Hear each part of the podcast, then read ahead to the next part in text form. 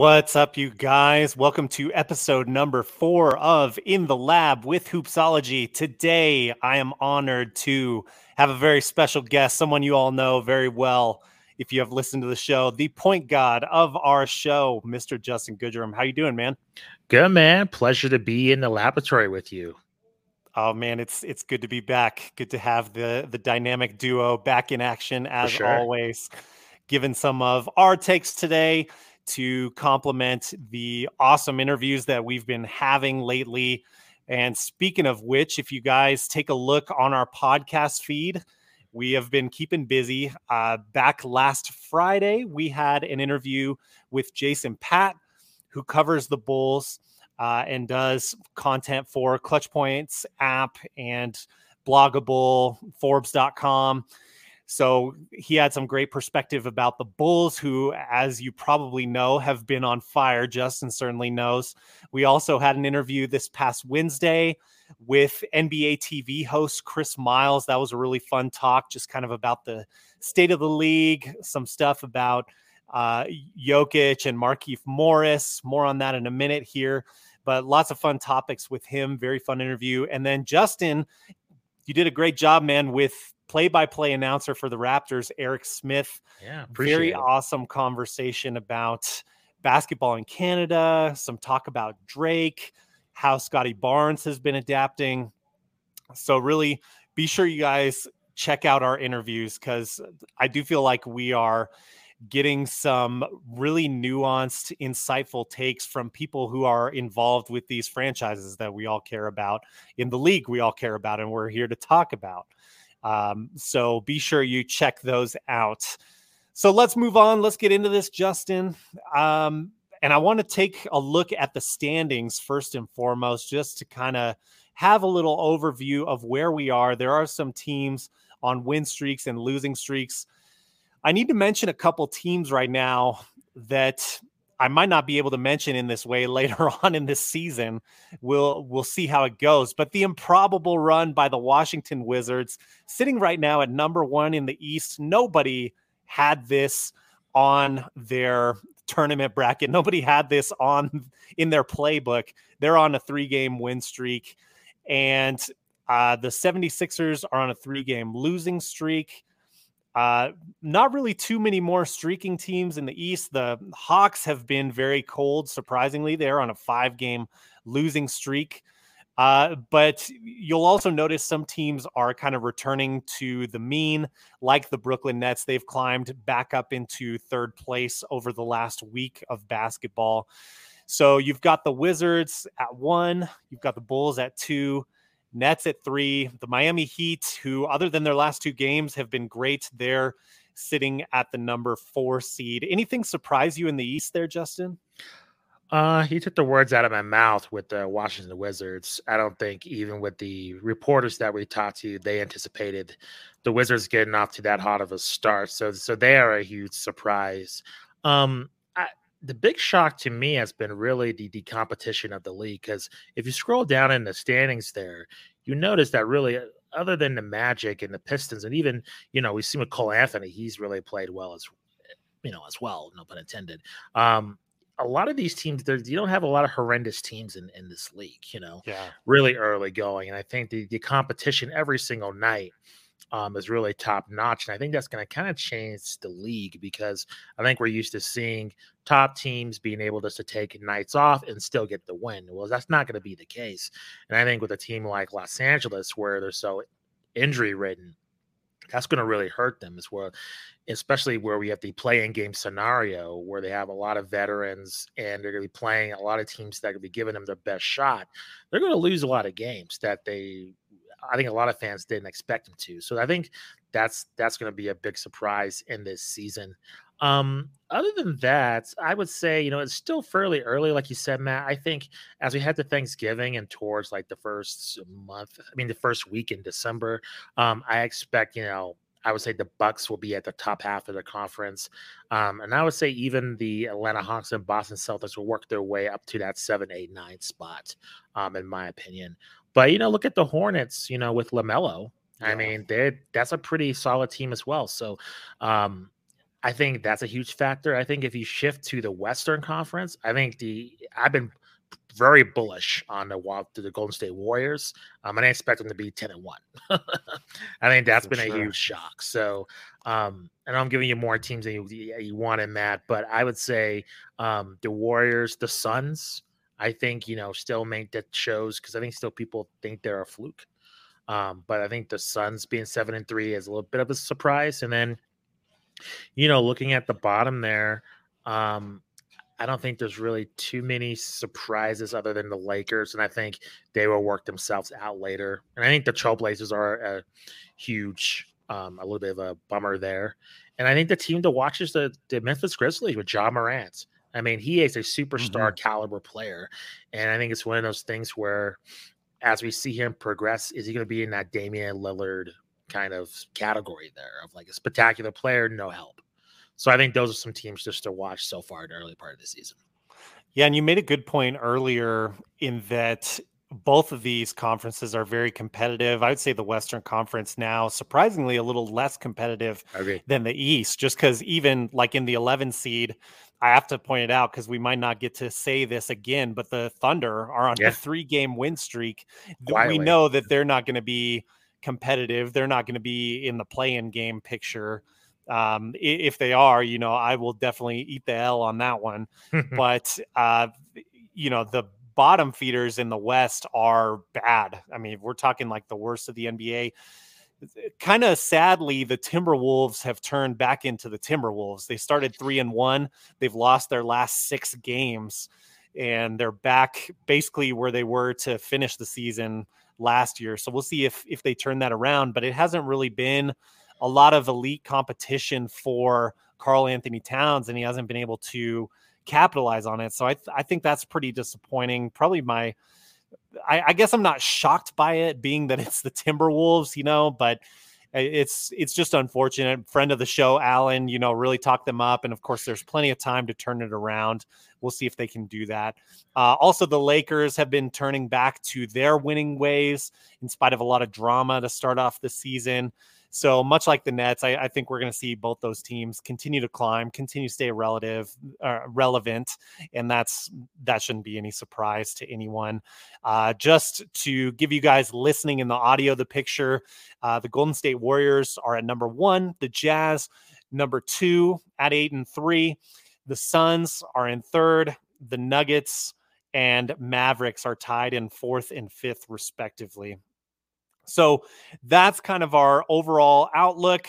My Rockets, real quick, ha- have just been horrendous. They lost to the Nuggets, uh, or I'm sorry, they lost to the Pistons last night.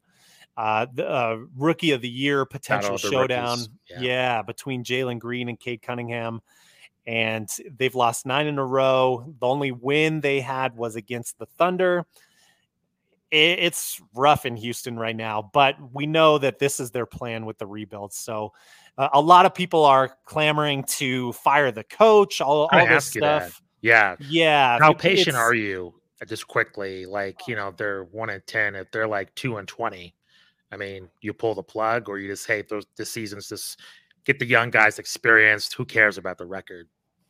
So here's the thing uh, that I do think is a fair criticism. If we're going to be losing, I, I, think Houston fans, basketball fans in general, are smart enough to know what the Rockets are doing here. I mean, our our relevant players are 19 years old. You're you're not going to do much with that in mind, but uh, in key moments in the game this past week, Jalen Green has been subbed out, like subbed out down the stretch in the Detroit game last night, subbed out down the stretch in the Denver game, like I believe wasn't on the floor for the last play where Jokic blocked and won that game for the Nuggets. So it's kind of like let's get these guys experience while we take all these losses and you know get a great draft pick next year. I mean let's let's develop these players. That's the whole point of this year. If you're not doing that, then I think you're really missing something there. So that I think is a fair question.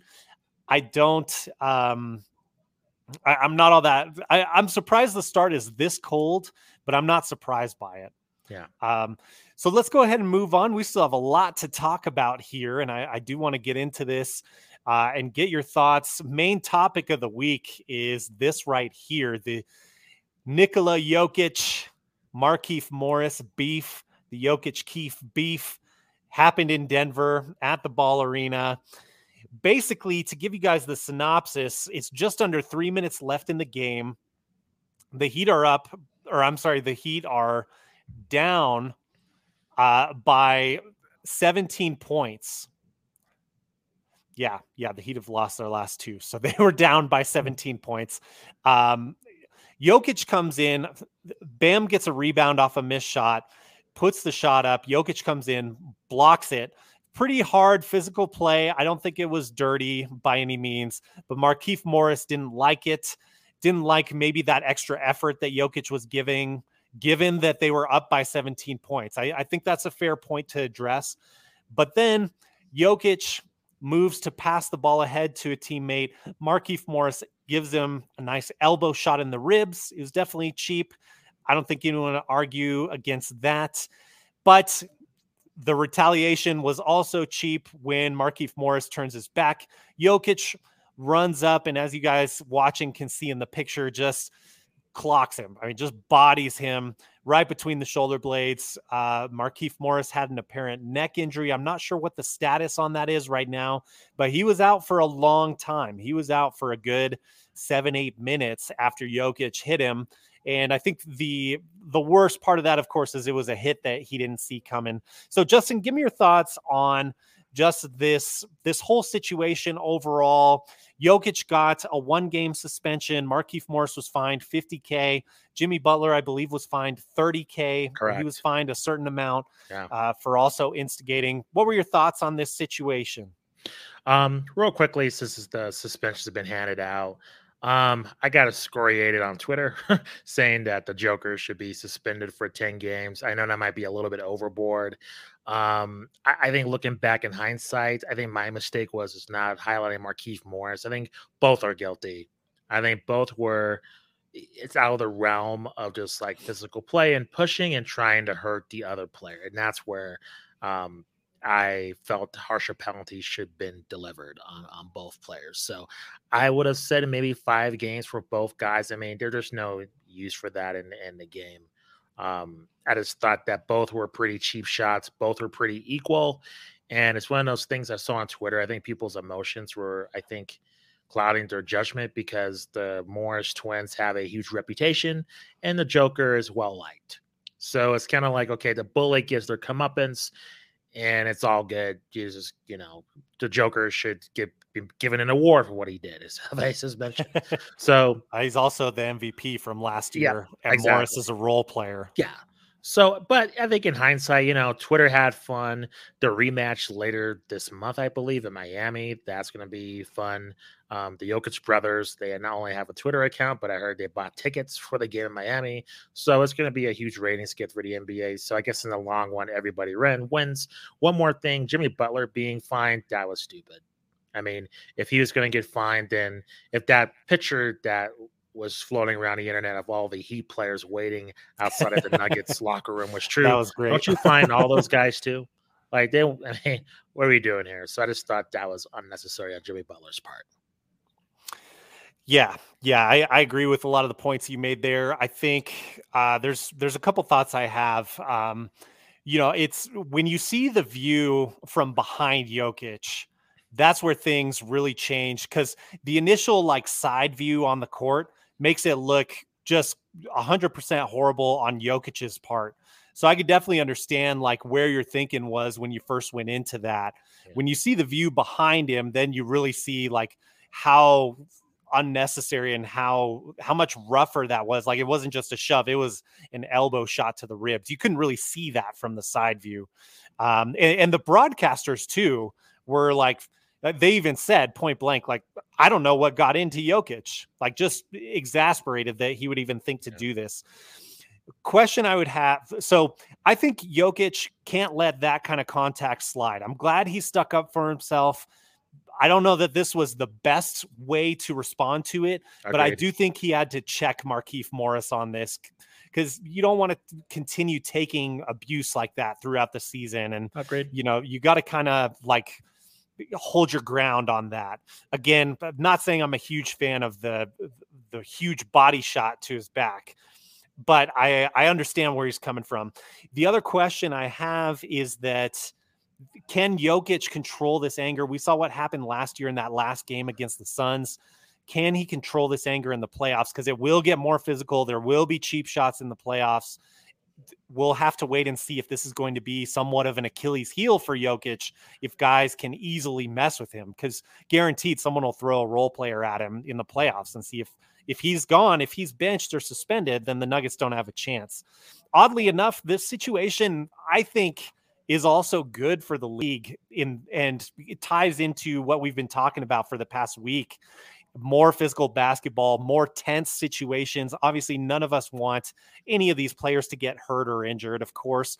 But like you just said about Miami, it, it makes an interesting story for that. So I, I'm glad I I hope there are no long term neck issues for Keith, of course. Um, I also think it's good that he's going to think twice before he elbows Jokic like that. Um, let's move on. We still have a big topic to talk about. And I talked about Pippen last week. He's been on this anti Michael Jordan tour. He was at a town hall this past week. And let me read off the quote before I scroll back up to the headline. It says, quote, this is from Scottie Pippen quote, I don't see too many bad back games, but I do see a lot of flu games. Um, he was in this town hall talking with Frank Isola. Full disclosure, I haven't watched the full clip, but Pippen has been on this tour lately of trashing MJ, trashing the GOAT, arguably. Justin, I wanted your perspective on this as a Bulls fan. Just any of the Pippen comments you've heard, and just overall, what are your thoughts on this whole situation? Well, this can be a, podcast I think we can delve into in the off season, to be honest, in terms of just like the jealousy. I mean, are the reason why we got back together um, was because of the last dance. And I think through that documentary, you can just see the bitterness and the jealousy permeate through Scottie Pippen. And I think the book is a culmination of that. Just, just, just imagine, you know, in, in the 90s, Michael Jordan as this the number one athlete in the world, and you, Scottie Pippen, in, in, in all other scenarios would be considered an all-star player, and you're in a shadow. And it really the league was in a shadow. So just imagine being on his team. So it's one of those things where clearly Scotty can't handle it, and clearly he's very bitter and jealous in terms of these comments, and not only about Jordan, but other things he said, you know, throughout the years. So uh, this doesn't surprise me. It's I don't know. I'm, I'm not Scotty's. I don't know Scotty Pippen. I have no relation to him, so I don't know if I'm disappointed. It's I think it's just unfortunate for Scottie Pippen's legacy overall because for younger fans, I think they see this and they didn't really see him play, so they're just going to think he's bitter and just like, who is this guy that's talking all this crap about Michael Jordan? So I think it's just highly, mm-hmm. highly unfortunate, and hopefully, as we, you know, I, I don't think this type of situation with today's players just because the way the way the league works, I don't think it's going to happen. But um, I, yeah, I just think it's it's unfortunate. It kind of paints a dark cloud over those '90s Bulls for sure. Yeah, and I I think what also kind of is a is a bummer is I don't think Pippen sees how big he truly was. Like I, I think Pippen sees himself as a lot smaller of an entity than you and I probably saw him, and Agreed. you know the millions of basketball fans around the world saw him in the '90s. Um, I, I don't think, yeah, he was under MJ's shadow, um, and you're arguing, you know, against the goat. I mean, against the guy who was taking the clutch shots, who had the most picturesque career in NBA history, you could argue. So I think it's a bummer. A bummer. The other thing I wanted to ask you: Do you think MJ is going to, at any point, speak back at Pippen about these comments, or do you think that's kind of just beneath him? Yeah, what's what's the point? You already had a you know ten part documentary. I mean, what's the point of going back and forth with with Scotty? I mean, I think you're right. It's kind of beneath Jordan to engage in this kind of pettiness. He has you know a team to run. He has other business ventures. I mean, to engage in this this BS, I just think is a waste of his time. So I'd be fairly surprised if we hear you know a rebuttal to this from MJ, in my opinion. Yeah, I, I agree with that too. Uh, real quick, before we wrap up and get out of here, I did want to mention that I got to have an NBA experience for the first time in person in a long, long time. So, my first NBA game was when I was, I think I was six or seven years old. It was when I was living in California, long before Justin and I met.